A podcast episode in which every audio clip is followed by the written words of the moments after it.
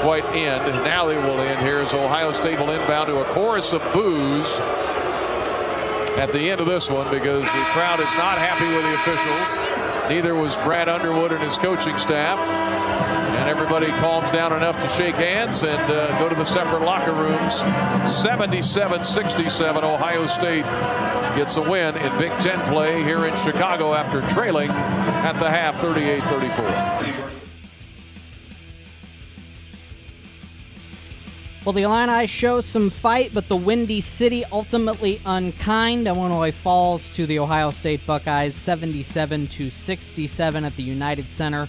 Ohio State 8-1, 2-0 in league play. Illinois drops to 2-7, 0-2 in Big Ten play. How you doing, everybody? I am Tim Dittman alongside Michael Kaiser. Evan Kahn is our studio engineer here on News Talk 1400 and Light Rock 97.5.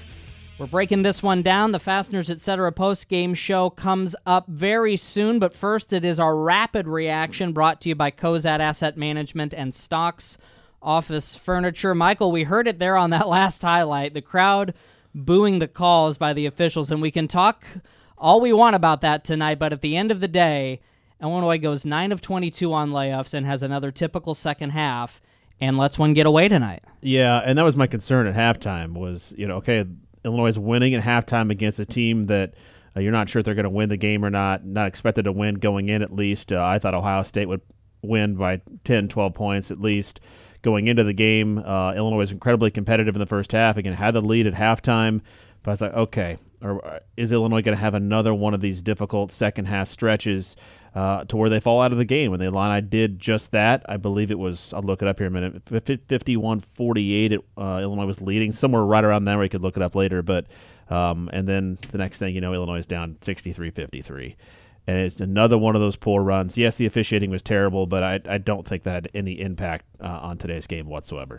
Want to know what you think about this game? Want to know what you think about the Chicago game? Poor crowd tonight. How can that be improved?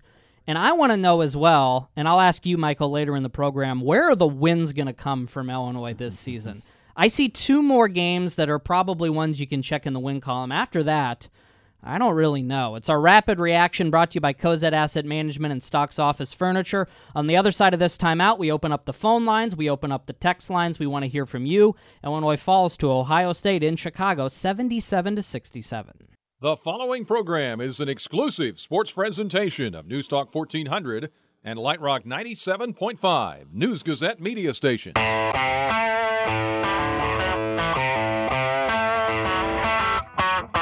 Fighting Illini Game Day coverage continues on your flagship home for Fighting Illini Athletics. News Talk 1400, WDWS, and Light Rock 97.5, WHMS. Now, it's your turn on the Fasteners Etc. postgame show. Fasteners Etc. is your partner in inventory management. Call us on the PNC Bank phone line, 217-356-9397. Or text us on the Castle Heating and Cooling text line, 217-351-5357. Now, the Fasteners Etc. postgame show with your hosts, Tim Dittman and Michael Kaiser. Cut off at the free throw line, bad pass. Tried to get it to Jallo. Nichols with a steal. Layup is good! And he's going to get an and one. Nichols with the steal, the layup, and the foul on the Buckeyes going the other way. Kipper Nichols re-enters the starting lineup after an early season slump. Has a game-high 18 points. Trent Frazier also with 18. Had an injury scare there late in the game, but ultimately came back. Brad Underwood said it's probably a bruised tailbone. But in the end, things don't go Illinois' way. In Chicago, Ohio State 77, Illinois 67. Illinois falls to 2-7 on the year, 0-2 in Big Ten play. How you doing, everybody?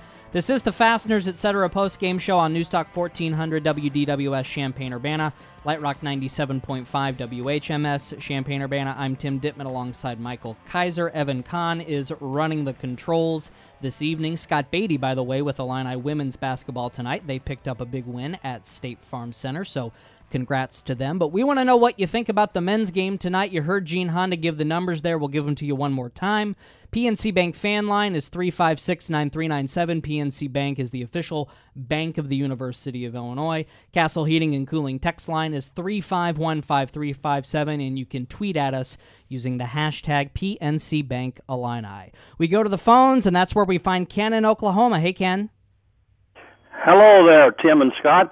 Tim and Michael, but go ahead. Okay, I'm sorry. That's all right. Thanks for taking my call. I don't understand. 13 missed layups. How many of those were Frazier? Well, they don't track that in the box score. We'd have to go back and watch the game, but I'd say he had his fair share. Well, he's fine when he steals the ball. Then I don't mind if he goes under the goal then, because he made quite a few that way. But he cannot go against those big guys. I tell you, that just disturbs me so much. And I was so glad we got Underwood. I live, as you know, at Oklahoma. And why don't we create some spots for Kipper? He's one of the best players we got. And we don't shoot enough three-point shots, in my opinion. We try to go underneath that goal too much. We don't have a team that does that. He keeps saying that we want to go get more layups. Well, we don't have a team to do that. We don't have a height from Frazier or even I can't think of the other guy's name. And the big guy, he tried to shoot the little hook shots, and half the time he gets those blocks. I don't know. I wish you guys would just talk about what's going on. All right, Ken, thanks. A lot to unpack there. Appreciate you calling from Oklahoma, one of our frequent callers here on the post-game show. We talked about Trent Frazier to start, and Brad Underwood did say preseason that, Trent, he's a fantastic player, but he is who he is. He's his best on the perimeter when he drives in. And again, this is Brad Underwood speaking preseason, not me. I happen to agree with him, but I'm just telling you what Brad said preseason. He needs to do more than just bang bodies down there. He needs to be a little more physical and maybe draw some fouls. So I do agree with Ken on that. I think Ken maybe is making things out to be a little more of a disaster than they really are. I agree that Illinois played poorly tonight, but I don't know. What do you think, Michael? Yeah, I think the issues at the rim are guys. There was one late where Trent got to the rim. I think they're just rushing it. I don't think they're under control. I don't think they're being fundamentally sound at the rim. I mean, Trent, it was an easy one. I guess I need to watch the replay. Maybe an Ohio State guy got in there and kind of altered the shot at the very end. But I'm obviously going off on memory at this point for that particular play. But that's a layup you have to make. You can't miss those, and it's just continual issue of the last couple of seasons of missing layups. On last season was giving up layups. It was a layup line for defensively, but you have to make shots at the rim. You can't miss those consistently. You miss 13, as we talked about, and as Brad talked about. You make half of those who win the game. Right. I mean, I don't think I'm asking for much. Make 6 of the 13 layups that you missed tonight, and you win the game. And it's a different ball game, and it is frustrating to see all the misses at the rim, the tip backs by Bashanishvili. These guys are just, because he's missing those, they're just consistently missing shots at the rim over and over again. That when they need a bucket and a tip in would be great, they're not getting it. And then as the second half wore on, it began to be one and done because Illinois just has no size. Illinois just does not have any players in the game late today that really could get any offensive rebounds for them, and it just became an issue and not getting second chance opportunities. Points in the paint tonight for Illinois, 24 second chance points, just 3. A lot of text piling up on the Castle Heating and Cooling text line. That is 3515357, 217 area code, in case you're out of the CU area. Brent in Belleville says, I'm not going to say I love the officiating in this game, and I'm pretty sure Ohio State hated it a lot in the first half as well, but let's not forget that the reason we lost this game is because we were atrocious in the second half. We deserved to lose. These are Brent's words, because we stink. Well, we made it about 5 minutes into the post-game show before we got to the officiating, so let's just get it out of our system. Brent is right in that it affected both teams, but I don't even want to call them touch fouls because I think on some, Feliz and Frazier come to mind, there was no contact whatsoever. I don't get it. I I don't even I could see when a guy falls down that an official like, oh, someone had to, you know, knock him over, so let's just blow the whistle. And I hate to, you know, say things about that officials, but it is a fact that officials sometimes blow the whistle and call a foul because they expect a foul to take place. A lot of times that's referencing at the rim, and they just assume that there is some kind of contact and they blow the whistle. The Trent Frazier fifth foul was as big of a phantom call, unless someone can send me a replay on Twitter or I can see it later on, to think that he did something there to even make any contact to cause a foul, to foul the game. Now, like, that didn't matter. The game was over. The Illinois had no chance to win, but it was a horrific call for a guy to foul out of the game, you know, your best three-point shooter. I mean, the charge call on Trent Frazier was also awful. Like, he caught the ball, and he cannot look anywhere but the ball coming at him, and he turns and takes a step, and he runs into the guy. Right. That is absolutely not a charge. Robbie Hummel, a former great Big Ten player, said that is, I don't like backcourt charges. I wouldn't go that far, but there's a rule. You have to give the guy room to make a basketball play after he catches the ball. Can someone tell me how Trent Frazier had the ability to do that on that? So there's two fouls on Trent Frazier that should have never happened. It's not a complaint or a whine because we lost.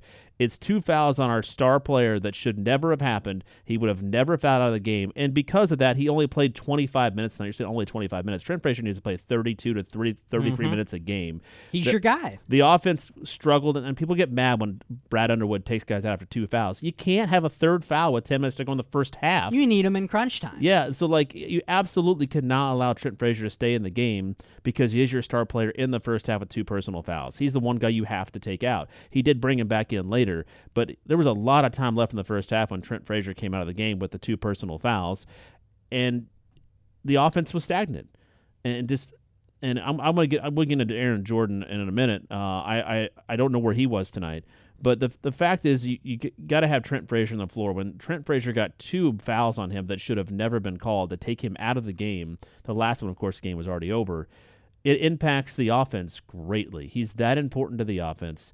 And the officials were terrible for both ways. It had no impact on Illinois losing tonight. But it's just disappointing. And you and I talked about this before we got on the air. The technical foul on Chris Holtman in the middle of a fast break is inexcusable. You cannot, absolutely cannot blow the whistle on a fast break play because a coach is yelling at you. I don't understand how. Wait until the play happens. In other words, You're saying wait until the play happens. Yeah, you have to let the play finish or him miss a shot at the rim and then stop it. Like, you prevented a potential. Who knows how that play was going to end? Whether Ayo, who had the ball at the time, was going to get to the rim and score or dish it off or dish it out for a three-point attempt. You have to allow the play to finish because it is a fast break. And it's incredibly disappointing that the official called a technical foul right in the middle of a fast break opportunity for Illinois. And it just, there's play after play tonight. The officials were just awful. But again, Illinois' issues, you know, again, the second half droughts, and we should look that up. Again, it was 51-48 with about 14 minutes to go. And the next thing Illinois knows, they're down 63-53. Final score tonight, Ohio State 77, Illinois 67 up in Chicago. This is the Fasteners Etc.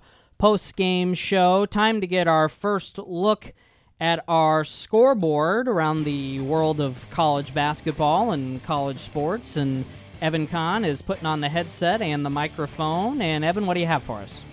Yeah, busy night of college basketball. Not so much in the Big Ten, only our game and the one going on right now. Number 24, Nebraska leads Minnesota in Minnesota 44-39 at the half.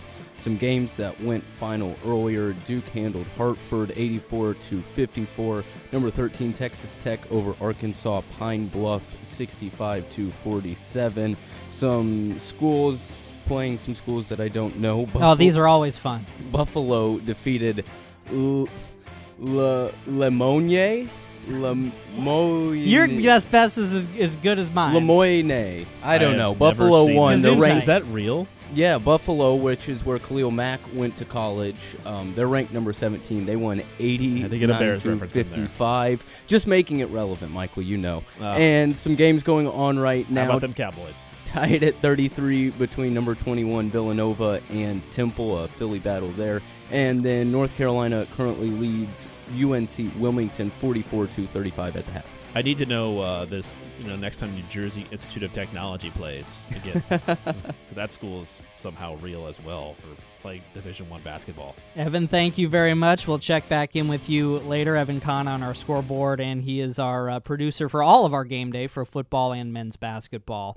We'll take a timeout. We've got some texts to get to, and the phone lines are wide open. Several texters wanting to talk about the game in Chicago, and Michael and I have some thoughts on that as well, so we will get to that here on the Fasteners Etc. postgame show. The final tonight, Ohio State 77, Illinois 67.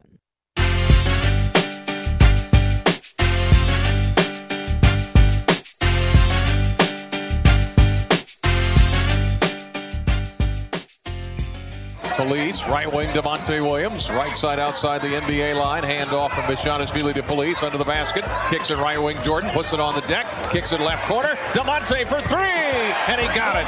And that's how the offense is supposed to work. Devontae wide open in the left corner, knocks down the three, his fourth made three of the year. That was early on in the first half, made it 13-11, and Illinois, though, ends up falling in this one. 77-67, they led at the half, 38-34, outscored by Ohio State in the second half, 43-29. And again, 77-67, the final up in Chicago. Illinois 2-7 on the year, 0-2 in conference play. Again, these two early Big Ten games. And UNLV coming to State Farm Center on Saturday. All right, this is the Fasteners Etc. postgame show. Tim and Michael with you, Evan Kahn behind the scenes. PNC Bank fan line is 3569397. Castle Heating and Cooling text line is 3515357. We have some texts to get to, but I know, Michael, before the break, you wanted to talk a little bit about Aaron Jordan tonight. 34 minutes, but just 6 points. That's the thing is not even just the 6 points. It's the amount of shots. And this Sunday night, I was on Trent Frazier about his lack of shots. He took 7 shots, and Trent Frazier has to shoot the ball more than 7 times, or Illinois will not win games. If he takes 7 shots, it's most of the time, unless Ayo and Kipper and others go off, Illinois will not win that game. Trent Frazier is that critical to the offense. So I was critical of that tonight. He was very active from the get-go, and Illinois' offense looked a lot better when he was on the floor. Tonight, Aaron Jordan took 3 shots. Took 1 3-pointer and made it. Aaron Jordan has got to shoot the ball more. His 3-point shooting, when he can get open, and I know this is Big Ten basketball. These guys know each other like the back of their hand. They know each other so well that they scout. It's just scouting against a conference opponent, especially at this level. You have so much to work with. Yeah, it's just great. It's just so good, and so they know that Aaron Jordan is a 3-point shooter, and they have to take him out of the game. But they also had to worry about Trent Frazier tonight, especially when he got going. And Aaron Jordan has got to find ways to get open to take more than 3 3-pointers. If he's just got to take shots. You're going to play 34 minutes. He's not a great defensive player. It's just not in his – I mean, he just does okay defensively because he's just not skilled enough to be a great defensive player. And so if he's not playing great defense and he's only taking 3 shots, why is he on the floor? Why is he playing 34 minutes? I realize we don't have a lot of other options. He's got to find ways to get open through screens, through cuts, whatever's in the spread offense that he can do, but he's got to take more than 3 shots for Illinois to be successful because 3-point shooting was not good tonight for Illinois, 6 of 19.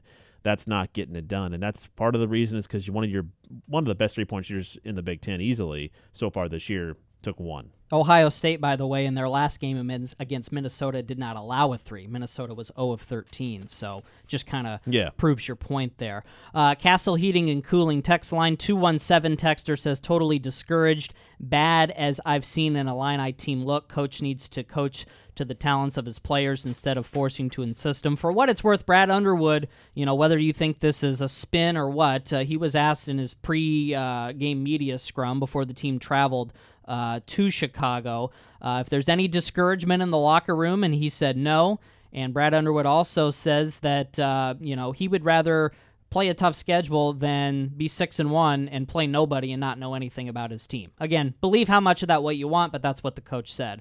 All right, we've got 3 or so texts here on the same topic. I'm not going to read them all. Brian in Idaho, who's one of our frequent texters, and also Rich in Leroy, wanting to talk about the Chicago game.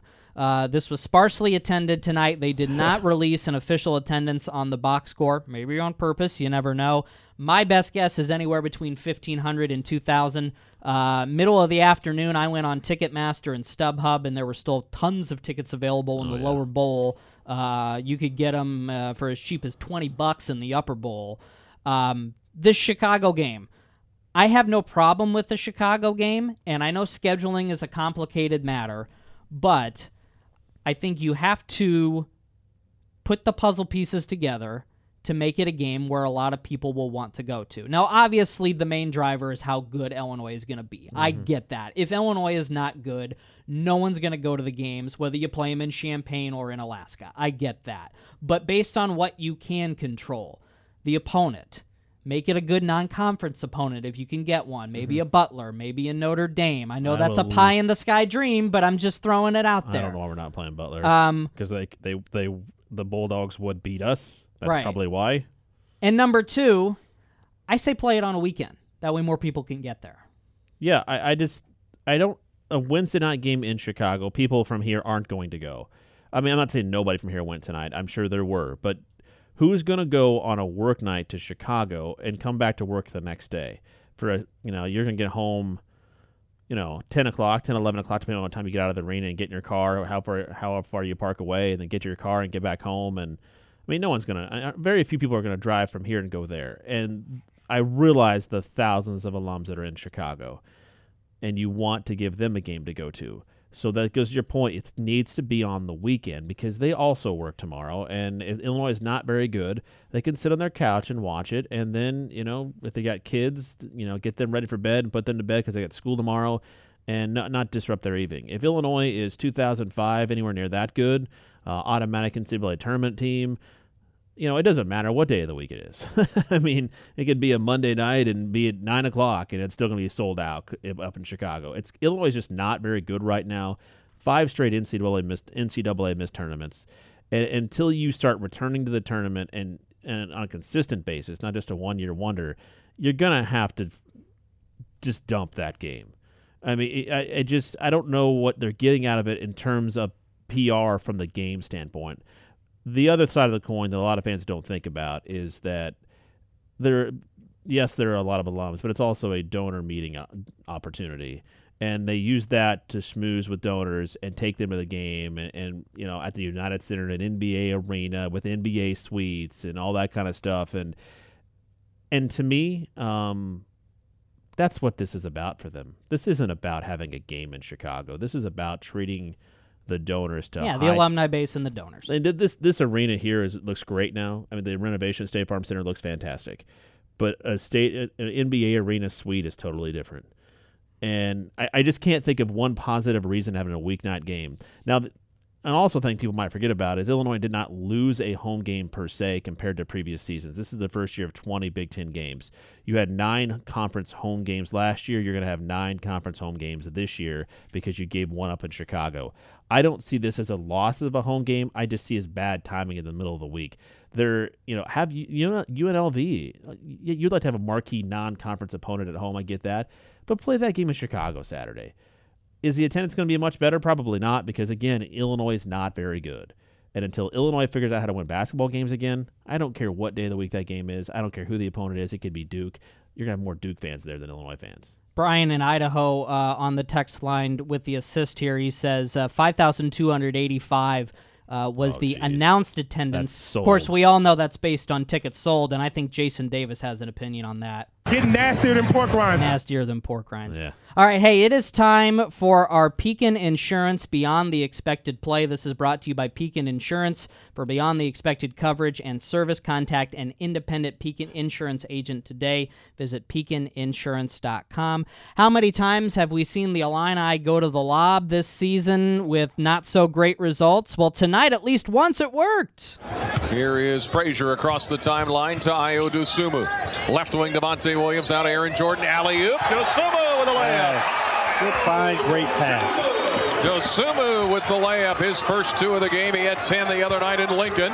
That is our Pekin Insurance Beyond the Expected play. We will take a timeout. John in Decatur is holding on the phone lines. We will get to you. We've got some more texts to get to as well. And I still want to take a look at the big picture. Win total for the Illini this season. What do you think? Fasteners Etc. postgame show. Illinois falls to Ohio State in Chicago, 77-67.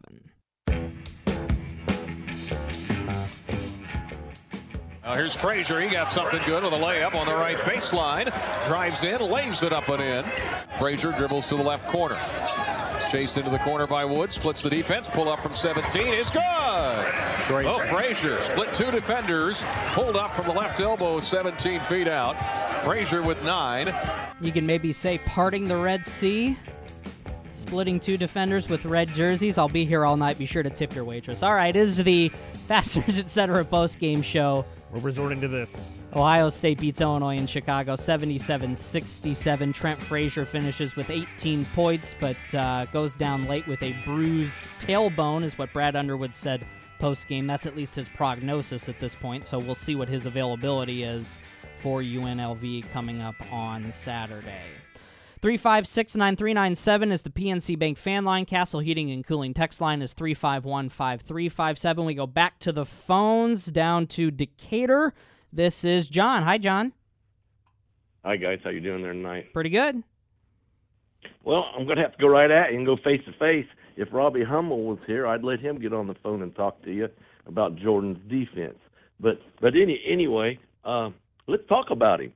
6 points is all. Yeah, I'd like to see him shoot a few more threes. You know, let's run some plays for him. Let's pick for him instead of picking for everybody else, which he is doing, you know. Let's get him them open shots. You know, he did get 4 rebounds. You forgot to mention that. And he did have 4 steals. And I think you forgot to mention that, too. That goes along with his 2 assists. So let's talk about Jordan. All right, Michael, rebuttal since you brought up Jordan before. Again, those are great side stats, but Illinois needs offense right now, especially when Trent Frazier was in foul trouble, and he took 1 3-pointer, and we don't know if they ran sets for him because Ohio State may have cut them off, which, you know, kudos to Ohio State's defense. So that's great that he had 4 rebounds is okay. I mean, for a guard, it's pretty solid, I guess, for a guard. But he needs to take more shots. And get him within the flow of the offense. Don't force things. But he can't take 1 3-pointer in 34 minutes.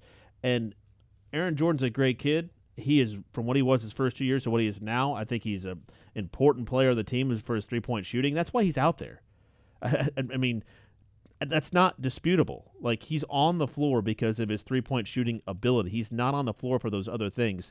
Because he is on the floor so much, Brad Underwood wants him to get those rebounds. Brad Underwood wants him to do those other things that the caller just mentioned. But he cannot only take 1 3-point attempt. He cannot do that. 4 steals is great, but you know what? The team had 12 steals tonight, and Ohio State had 19 turnovers. It felt like 30. So it wasn't really that hard to get steals tonight because Ohio State was throwing the ball away constantly. Ohio State was horrible with the ball today. Yeah, the pressure defense got to them a lot. 19 turnovers. I mean, but again, it felt like a lot more than that because there were stretches in the game in the first half and in the second half where Ohio State was just basically stopping their dribble and just handing it to Illinois. Like, gets possession after possession, multiple possessions in a row it was happening. And so getting 4 steals was not difficult tonight for any player. Kudos to him for being in the right place at the right time. But I'm going to say it till I'm blue in the face. He's got to shoot more than 1 3-pointer. We'll go back to the phones in a moment, but you wanted to make another point about the attendance. Yeah, the attendance number, and thanks for Brian for sending that over. I'm sure it wasn't on the stat sheet we have, and so I mean it may have been announced during the game, what have you, but maybe it's on the official box score. But 5,285, easily double that, if not 11 or for a Big Ten home game here in Champaign, it's 11,000 or 12,000. You know, going into this game on a weeknight with a very weak team, even if Illinois is not 2-7 now, let's say Illinois is 4-5 instead, and so they're 4-4 going into this game tonight. You're still going to have 5,000 people there because it's a weeknight in Chicago for an Illinois basketball team. You're just not going to get attendance. So this is why these games are not about the games. And from my standpoint, because the team isn't very good, you get absolutely nothing by having a basketball game there from a program standpoint. I just I want someone to give me a reason to play any games in Chicago right now for Illinois basketball from a basketball standpoint, not from the side stuff with the donors and schmoozing with the donors and whining and dining them. From a basketball standpoint, I can't think of one positive reason any day of the week because Illinois is not winning. If Illinois is winning, you're getting 24,000 there, and that's nearly 10,000 more than you get here. So then it's great. And those games have been they're amazing. Not too long ago, there were good crowds at the United Center. The atmospheres were crazy good. And I'm just from watching on TV, not even being in the arena. I mean, when you got 23,000 Illini fans against a real opponent, not some garbage Illinois-Chicago team. No offense, it's a great university. It's no offense, but it's a garbage, Horizon League program. And I know Dee Brown's the assistant there now, but they haven't done good for a long, long, long time. And you lost that game. When you're playing a real opponent up there and Illinois is good and you've got 23,000 people there, I'll play that game there all the time. But Illinois is not good right now.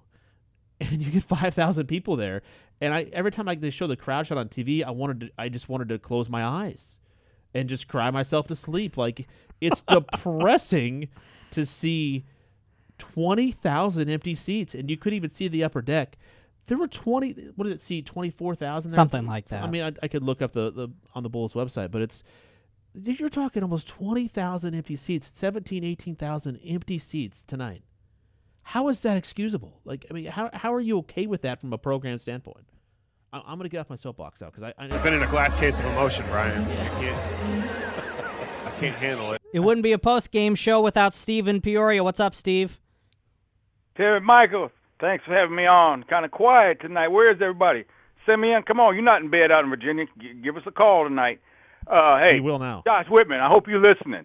No more Chicago games. None. I don't care what day of the week. No, thank you. If you're going to take out the big money people, take them to a Bulls game, Bears game, or something. But we don't need to be playing up there right now. I don't think you want to take them to a Bulls game right now. Maybe to a Bears game. Well, it depends on who the Bulls are playing, though. Oh, hey, true. Come on now. The Golden State. Okay. All right. That's what I'm talking about. Okay. Couple things the coach said on his post game. I'm like, okay, come on now, coach. You've been repeating yourself. He is saying he's got to do a better job coaching.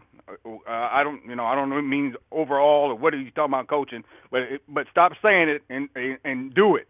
Okay. He talked about the missed layups and are they uncontested, contested? I mean, if they're contested, I don't like our odds making those layups anyway because mostly our guys play underneath the rim anyway. So it's not like we attack the basket, And so Trent, you hear about these guys and improving their vertical jumps and stuff, and I don't see it. And maybe it doesn't equate to playing at the rim or above the rim, but that's how I usually think about it, So the missed layups, yes, that can be, misconstrued in a way. And as far as our wins this year, I was hoping for NIT, 500. But I was hoping now. Yeah, exactly. I don't know, to be honest with you, if we're going to get 10 wins this year, and that's sad. So just hope once again about the Chicago game, if we'd have played it, and I know I'm not politically correct when it comes to this, but Assembly Hall, it always will be the Assembly Hall to me. So if we'd have played it at home, maybe that crowd could have gave us a little extra push because we'd probably had another 7,000, 8,000, maybe 10,000 more in our home instead of playing up in Chicago in front of. What, you guys said 2,000 people or whatever? Yeah, that was our rough guess. I mean, the announced crowd was about 5,300, but that's our rough guesstimate. Hey, Steve. That's terrible, though. Hey, good to hear from you, man. Thanks, Steve. Thank you. Yep. He's from Peoria! Steve mentioned verticals. For what it's worth, Ayo did add 7 inches to his vertical in the offseason, and we're told 2 to 3 is the average. But I agree with Steve that he hasn't shown a ton of jumping ability this season. He's shown a lot of speed and quick bursts to the hoop, but not a ton of jumping ability. Yeah, I'm kind of... I'm watching him closely lately, they need him to be more aggressive. I think he's just kind of feeling his way out. I think he and Trent are still learning how to play together, and I had two guys who want to have the ball all the time, and they're trying to figure out how to deal with that, and that takes some time. That's seriously I mean, not to compare him to the 2011 Miami Heat, but those guys were pretty bad the first 20 games together. But I mean, and then they went to four straight NBA Finals. I'm not saying that's anything like that's going to happen. What I'm saying is when guys are ball dominant and you put them on the same team, it takes a while for them to adjust, because Trent was the show last year. And then Ayo comes in, and he's a five-star recruit, top 25, top 30 kid in the country. He wants the ball in his hands. And I think it's going to take some time for those two to figure it out, because Trent was incredibly aggressive tonight. And Ayo just needs to just, when he's got the ball, go to the rim. Yeah, I mean, play his game. Don't force it. Play his game. But he can get to the rim, and Illinois needs him to be aggressive and get to the rim. I don't want Ayo out chucking threes, chucking – you know, free throw line jumpers, mid-range jumpers. I want Ayo driving the ball, driving and kicking, or driving the rim and getting fouled and going to the free throw line. That's what I want Ayo Dosunmu to do, and I don't see a lot of it right now of late. Illinois falls to Ohio State 77-67. Time for another check of our scoreboard. Evan Kahn joins us. Evan, take it away. Yeah, we'll update those few games still going on in college basketball. North Carolina now pulling away from UNC Wilmington 66-44, about halfway through the second half there. The Big Ten game, Nebraska still up by 10 over Minnesota 60-50. Oh, Minnesota just made a layup, so 60-52. About 12 minutes to go in that one. Then Villanova starting to pull away from Temple. They're up by 451-47 with 4 minutes to go in that game. We don't really follow the NBA much here in downstate, so the only other news would be that the Cardinals have acquired six-time All-Star Paul Goldschmidt to play first base for 2019.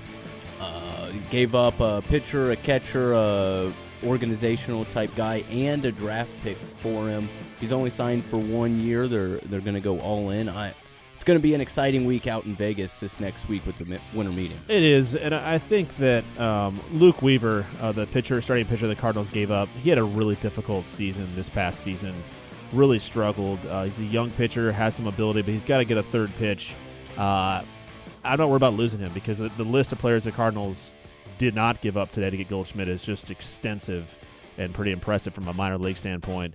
And then Carson Kelly, Yadier Molina, isn't going anywhere next season, so Carson isn't going to play, so he's just going to stay in Memphis and not play. So I'm fine with that as well. And the infielder they give him, he might turn out to be okay. And that compensatory pick, I don't even care about that at all. I think so. The Cardinals will probably end up signing him to a long-term deal, because I think he's going to like it there, and I think he's going to stay.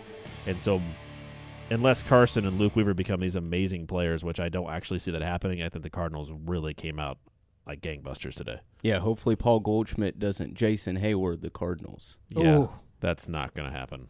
That's not going to happen. Thank you, Evan. Appreciate that. Leave the room. Don't talk to me the rest of the time. And Evan's taking some of the equipment with him. Watch out there. All right, I think that's a signal that we need to take a timeout. We'll have more after this.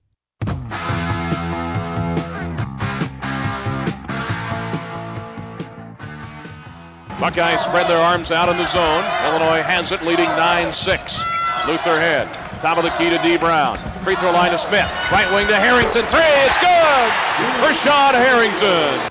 Now, I fooled you a little bit there, didn't I? I figured we'd play a highlight from a winning game tonight.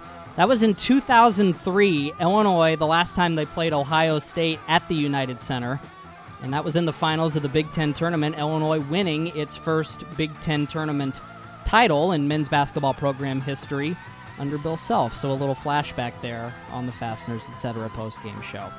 We have to come back to earth, though. Illinois loses this one tonight to Ohio State, 77-67. Illinois 2-7 on the year, 0-2 in conference play, with UNLV coming to town on Saturday. Our game day coverage is at 11:30, and our tip-off will be at 1 o'clock. I say our tip-off. It'll be the game's tip-off, but we will certainly have the call with Brian Barnhart. The headline in tomorrow's News Gazette, more of the same. Plenty of coverage from Scott Ritchie and the team there, so be sure to check that out in tomorrow's News Gazette and at IlliniHQ.com. 356-9397 is the PNC Bank fan line. Castle Heating and Cooling text line is 351-5357. Tweet us using the hashtag PNC Bank Illini.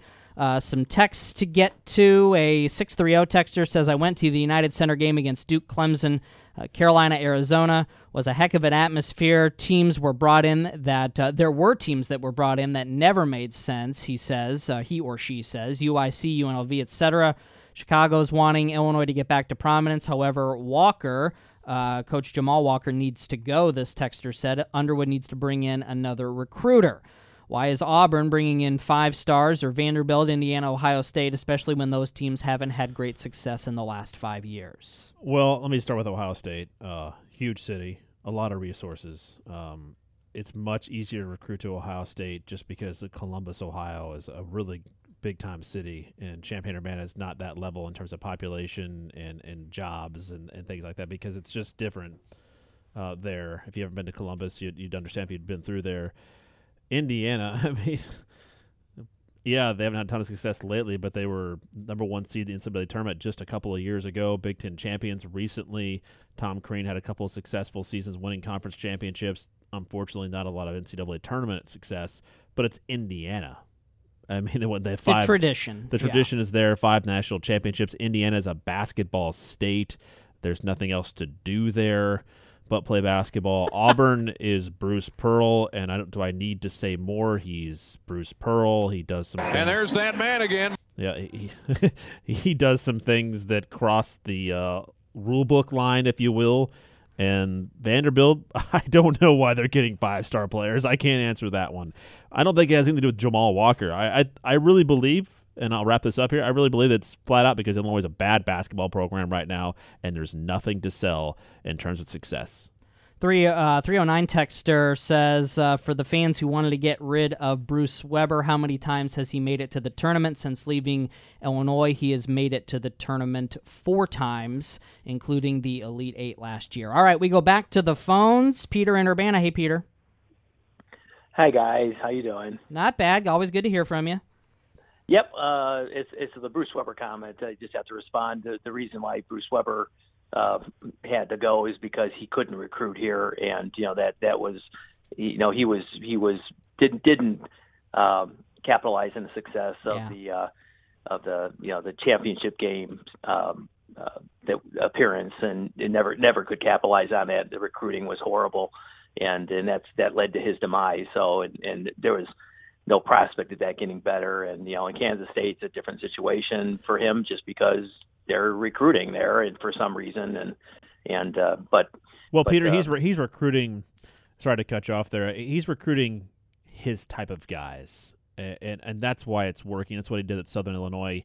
Here toward the end, he was recruiting guys that other people wanted that didn't necessarily fit him, fit his personality, and bringing. I mean, obviously Brandon Paul was a great player for Illinois, but Jeremy Richmond was not a kid that was a personality type kid for Bruce Weber, but he took him because he was a really good player, but there was a head case issue there, but he just went back to his roots, and that's why he's getting players that play hard for him and that play his system and that do things he wants to do and they don't fight him, and I think that's why it's working there. Peter, what do you think about tonight's game, Peter? Well, tonight's game, again, it's hard to compete when you are you're out recruited and you don't have the players on the interior that other teams have. You just can't compete, and that's just unless you recruit these people. And I've been more or less noticing this, and even when I've called in, harping on this for a number of years now, is that you have to recruit the people, especially in Big Ten play. You have to recruit big rim protectors that can score, and we've been just an absolute failure in getting that done. And we look undersized year in and year out, and we are undersized year in and year out. And the one thing that I wanted to bring up when I called, I think that if this continues, and unfortunately your shows will suffer as a result because the apathy will kind of translate into a lack of phone calls and text messages. But you might want to consider looking up historically bad periods of Illinois football and basketball, in the same years, and see if you see what you find in terms of comparisons into what we're involved in right now. Like I say, hopefully football showed a little bit of progress and it'll get better. But right now, I mean, when you have an historically bad loss like you did to Iowa, and that type of history being made by the football program, and you have history being made by this program in terms of a record to start a season, and not much optimism that it's going to get much better as the season progresses. I just wonder how that would compare with seasons in the past in terms of looking at both programs and looking what Illinois fans had to suffer through in the past. And because this is obviously, depressing, bad, and you're looking for something to grasp onto for future success. But especially with basketball, especially right now, just looking at basketball, I mean, unless the recruiting gets better, I mean, you just, the basketball is going to continue to flounder. Hey, Peter, interesting thoughts. We appreciate you checking in. I don't remember which media member this was, and I don't mean to lift from this person, so I apologize for not remembering the name, but I saw someone post on Twitter 1906-07 when Illinois, they only played 11 games the entire season, so, it's apples to oranges comparison, but Illinois went 1-10 that season. They won their first game against the Peoria YMCA, in case you're curious, and then they lost the rest of the season. That was only the second season in program history. Again, it's a century ago, apples to oranges comparison, but there's some history there. And maybe when I have some free time, I'll go digging deeper into the record books, because I'm kind of a glutton for punishment. I like to do that. Peter, appreciate you checking in with us. It is time now for our keys to the game. These are brought to you by Hickory Point Bank in Champaign, the unlimited value of the right team. One banking expert will steer you in the right direction. A whole team of them will take you to your destination. Hickory Point Bank invested. They're also brought to you by Lohman Ray Insurance. Couple of things I wrote down. Number one, free throw shooting for the Illini. They were about a 68% free throw shooting team coming into tonight's ballgame. That was improved tonight. They end up going 85% from the free throw line, 15 of 19 in the first half, 8 of 8 in the second half. And then Dion brought this up several times on the broadcast. The pinch post, that it's no secret, Illinois runs it, Brad Underwood runs it, teams know about it, and lately teams have been clogging that up and not allowing Illinois to get a good pass. And I got to give all the credit in the world to Dion on this, because he is the analyst and he was right on the money. He said, Illinois player either needs to make a harder cut or do a stutter step and then drive so that your defender is tailing you. And Illinois did that a couple times tonight, so there was at least some modest improvement there. Yeah, the pinch post elbow handoff thing, though, is driving me crazy, because it gets knocked away so many times, because guys just are handing it off when it's not there and the ball's knocked away, and that's a turnover. That's happened so many times. My key is going to the game tonight was just avoid the scoring droughts, give yourself a chance. And Illinois did that for some time tonight. I actually put Ohio State in a scoring drought in the first half.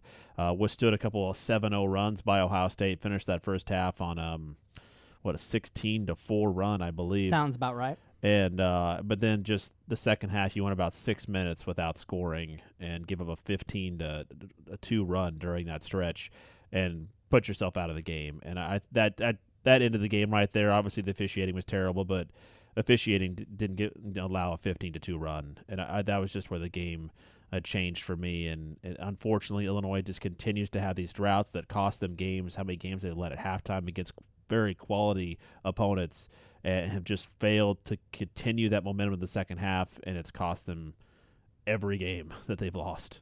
Keys to the game brought you by Hickory Point Bank and Lohman Ray Insurance. Still time for some calls and texts. We'll take a timeout on the Fasteners Etc. post-game show. 77-67 is the final tonight in Chicago. Illinois falls to the Buckeyes. Illini look to help. They do. Jackson dribbling, threw it away. Another turnover. Tried to hit Young. Nichols the other way for the layup. Another turnover. Points off of turnovers for Kipper Nichols that time. And the Illini have their biggest lead, 35-32. Minute 50 left in the half. Here is Jackson, puts it on the floor, lost the handle. Another Ohio State turnover. Nichols ahead to Dosunmu. Under the basket, pass to Felice. Drives, layup is good. Motor, baby. Now Illinois turning some defense into offense late in the first half. Illinois led 38-34 at the half, falls to Ohio State tonight, 77-67 to drop to 2-7 on the season, 0-2 in conference play. Points off turnovers tonight for the Illini, 26. This is the Fasteners Etc. post-game show. Tim and Michael with you, Evan Kahn behind the scenes and also handling our scoreboards. PNC Bank fan line 356-9397. Castle Heating and Cooling text line 351-5357. The hashtag on Twitter, if you want to reach us, is PNC Bank Illini. 815 texter on the text line. This is Larry in Springfield, actually. Says the game in Chicago should be dropped. Underwood needs to adapt the team he has and play his own. We have no inside defense, and I don't know if this is tongue-in-cheek or not. Can Underwood have Coach Henson come in to coach them up? Well, Coach Henson is a great motivator, but he's not in a position to do that right now. I said in the beginning I wanted to talk big picture, and we have just a few more minutes left here, and I want to do that. Illinois 2-7, 0-2 in conference play, and UNLV coming to town this Saturday. Then you go East Tennessee State, the Bragging Rights game in St. Louis against Missouri, Florida Atlantic before you step back into Big Ten play at Indiana. The Big Ten this year looking pretty good. Even some of the bottom feeders like Rutgers looking pretty good. 9 teams either ranked or receiving votes this week. East Tennessee State and Florida Atlantic, I think you can check those off as wins. Beyond that, I don't know where the wins are going to come from, Michael. I just went through and I missed one somewhere, so my math's off. And I got about 9 more wins and 12 losses, so give or take on each of those, because I went too fast since my math's a little bit off because we don't have that many games left. I'm off by 1 or 2 there. But there's a good chance from looking at Illinois could win the next 4 games. UNLV is not a world beater right now, and I need to break them down a little bit more. But East Tennessee State, there's no way that we're going to lose that game. Florida Atlantic and Missouri is just average. So that's Illinois could win. It would be the 6th straight win of that series. Is that correct? If Illinois wins, sounds about right. Yeah. And the guys are going to get up for that game because of the Tillman and Smith storylines. I think Illinois' first Big Ten win is going to come on January 16th against Minnesota because it's here, not there at the barn. So a lot of people are saying Rutgers will be the first Big Ten win. Rutgers is, was won at Wisconsin the other night. So I think Illinois is going to win the Minnesota home game, but I think Illinois is going to get to about 11 or 12 wins, 10 to 12 wins this season.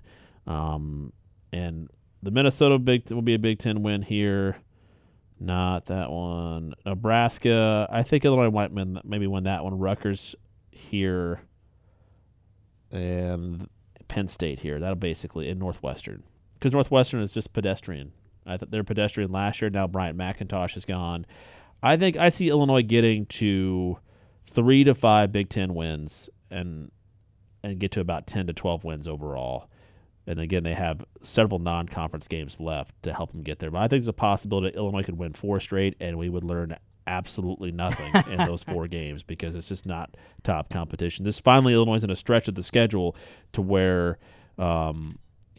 they're having some easy competition, meaning East Tennessee State and Florida Atlantic, instead of this constant, Power 5 opponent, or at least close to that every night. Nebraska, by the way, leading at Minnesota tonight, 71-68 with about 4 minutes left to go. Joe Texan on the text line, 1973 football and basketball with Bob Blackman and Harv Schmidt. The last time both programs were this bad. Thanks for that insight, Joe. All right, we go to the phones. We had a call out for Simeon earlier, and like a genie, he has appeared from the lamp. Hey, Simeon. Let me actually put you on the air. Now let's go to Simeon. How are you, dude? Hey, how are you guys doing? Sorry about that technical difficulty. What's on your mind tonight? Well, I missed Steve earlier. I hope he's doing well and you guys are doing well. I just had a few comments, and I'm pretty sure this was covered already, but the officiating I thought was horrible. Mm-hmm. One of the things, I know probably everybody's talked about the fouling.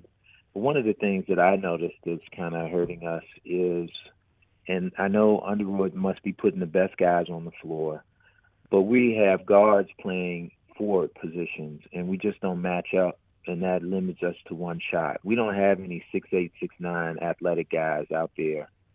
I know it was a big emphasis on getting a a big guy, a couple big guys. I know we needed that, but we don't have any right now. 6'8", 6'9" guys that can go and get a rebound or go to the basket. We just like a Caleb Wesson from Ohio State. Yeah, we just have guards, and they're doing the best that they can. But you know, they just the forwards from other teams are taller and more physical. So, what's going on with Tevian was a question I had. Tevian, and, in the first, Tevian, and then and I'll come back to that. But the first half, I got a chance to see a little bit of what Underwood was trying to do. When we were playing great defense and offense, I said, okay, this is what we're waiting for is this right here. We had that in the toward the end of the of the first half. We just couldn't sustain it, and I think that's because of our lack of size. So and experience, you know. But anyway, the kid from California, what's going on? When are we going to get him back? Hey, Simeon, appreciate you checking in there. Always appreciate from hearing from you in Norfolk. Tevian on the bench tonight in street clothes. Latest update we've got, still suspended, violation of team rules. It is not for a lack of, I always like to jump to the media's defense. It is not for a lack of trying on the media's part. Those things just don't come out, at least on the record. Yeah, they don't come out. In other words, we're not going to know what he did to get suspended. It's not we may be told off the record, but we're not going to find out on the record. So basically what we know is what you know. He continues to be suspended. Yeah, and I think that that's the unfortunate part, and I'm always in the camp of throw these guys under the bus. Let the people know what the mistake that they made that got them the suspension to take place to begin with. And I think that maybe that'll deter some of these guys, but because it's a secret rule violation, publicly people don't know. There's always speculation. I mean, obviously, some of the media members find out. Sometimes I'm able to find out what these things are just by asking people in the know. But the coaches are never going to go on the record with it, and so you just never find out. And I just have never understood the whole secrecy thing. Why the protection? These guys are making mistakes. I know they're just college kids, but they're doing things that they shouldn't be doing. But it could be any number of things in general. Late to class, late to practice, late to meetings, or doing some illegal things. It could be any number of things these guys do, and they get suspended, and we never know what they are.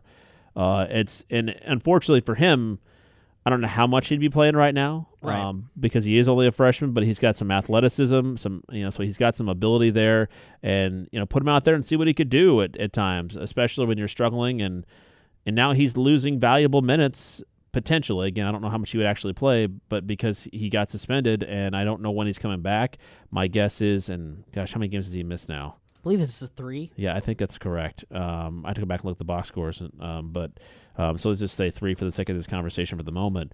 I'm hoping the suspension's over soon and get him in there against East Tennessee State and Florida Atlantic and see what he can do. Yeah, against lesser quality opponents. Yeah, and get his confidence back up and get him going, because I think that, they're going to need him to figure this out and have a Kendrick Nunn, Malcolm Hill type thing where they just Gross started those guys early in their freshman season at Penn State and just let them figure it out, and those guys turned out to be pretty good players. Unfortunately, Kendrick Nunn didn't finish his career here for obvious reasons, but he's losing valuable opportunities and valuable reps. No matter how many reps he'd be getting, just getting reps in general would help him, and it's unfortunate that he had to make a mistake.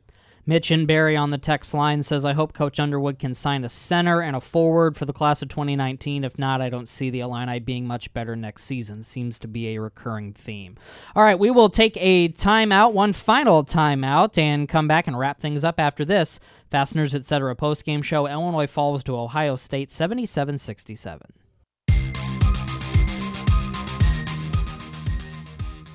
You cannot miss 13 layups, and that's toughness, that's confidence, that's frustrating as heck for a coach. Says it about better than I can say it. Brad Underwood with Brian and Dion after the game. Courtside at the United Center, where Illinois falls to Ohio State 77-67.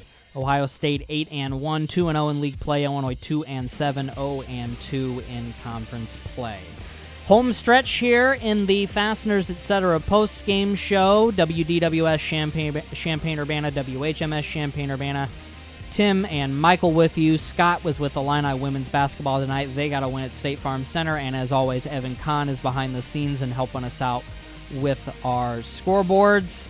As we've said, UNLV comes to town on Saturday. Our game day coverage starts at 11:30. Of course, we've got extended game day coverage with Illini Pella Saturday Sports Talk. Before that, on the AM side, News Talk 1400. And then Scott Beatty has his Illini game day pregame show at 11:30. And tip-off with Brian Barnhart at 1 p.m. And as you said, Michael, UNLV, I don't know a ton about them. I haven't scouted them. They're not world beaters. This is a winnable game for Illinois, but they got to clean up some mistakes. Yeah, they really do.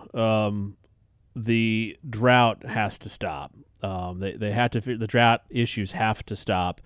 They've got to find a way to not allow that to happen. To go, it's 14-11 to go in the game, and it was 51-48 Illinois, and then it got down to about 8:33, and it was 63-53 Ohio State. That's nearly a 6-minute stretch where Illinois only scored 2 points. It was a 15-2 run, and this is game after game. Illinois led the half against Xavier, and I believe they led the half against Iowa State, or right close to it in both of those games, and the droughts in the second half cost in the game where they found themselves down double digits in a game they were leading in the second half or tied or just a couple points behind.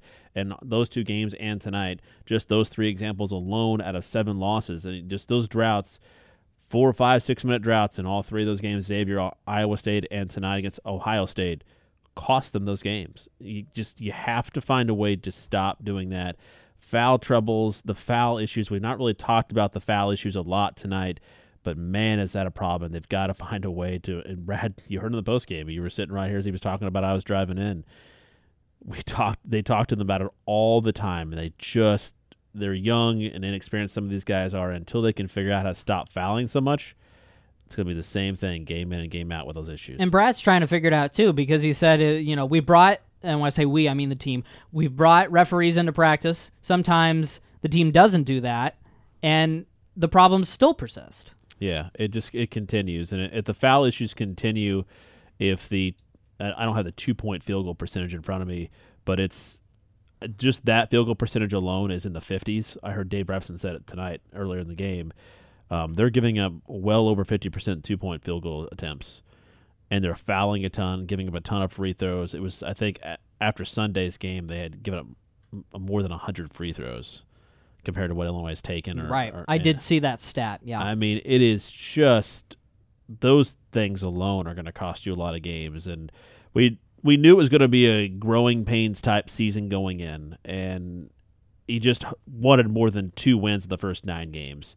And it's going to be a difficult ride, more so than we expected. But as I said Sunday night, I'm going to stand by this until they don't do it. I've said since the summer this is a team with some talent, some athleticism, that will figure it out late January, early February, and start playing better. I don't know how many wins that's going to translate to, but I think we'll be happier with the product, and then moving to next season have better prospects because these guys are going to figure it out. And I think you saw that stretch as our Simeon guy, our friend, mentioned. There's that stretch in the first half where the defense was getting steals, creating turnovers, and Illinois went on that 16-4 run to close the half, and that's what this team is supposed to look like. Brad Underwood team is supposed to look like from the spread offense and defensively, so that's the goal there. Michael, it's been fun. Yeah. Wish we could talk about a win, but always fun Someday. To do it. We don't do post-game shows together often, so always fun. All right, that's going to wrap it up for us tonight on the Fasteners Etc. post-game show. Once again, your final tonight, Ohio State 77, Illinois 67 up in Chicago. Illinois drops to 2-7, 0-2 in league play. UNLV comes to town on Saturday. Our game day coverage on both of these fine stations starts at 11:30 for a 1 p.m. tip. So for Michael and for Scott Beatty, who's usually here but is on assignment tonight with women's basketball, Evan Kahn behind the scenes, and everyone with News Gazette Media, we appreciate you tuning in. We appreciate you calling. We appreciate you texting.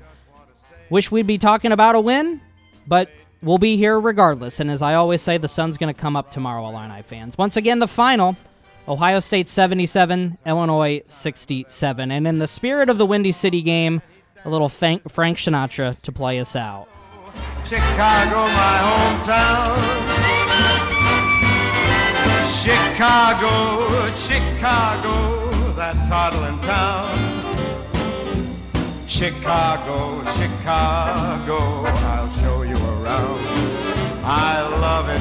Bet your bottom dollar you lose the blues in Chicago, Chicago, the town that Billy Sunday could not shut down.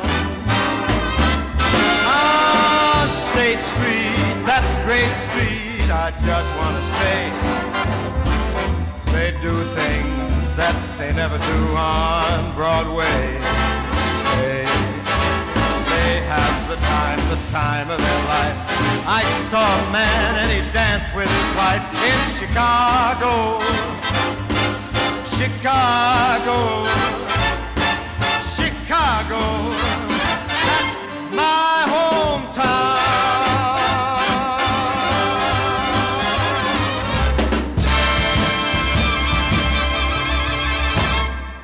The preceding program was an exclusive sports presentation of News Talk 1400 and Light Rock 97.5, News Gazette Media Station.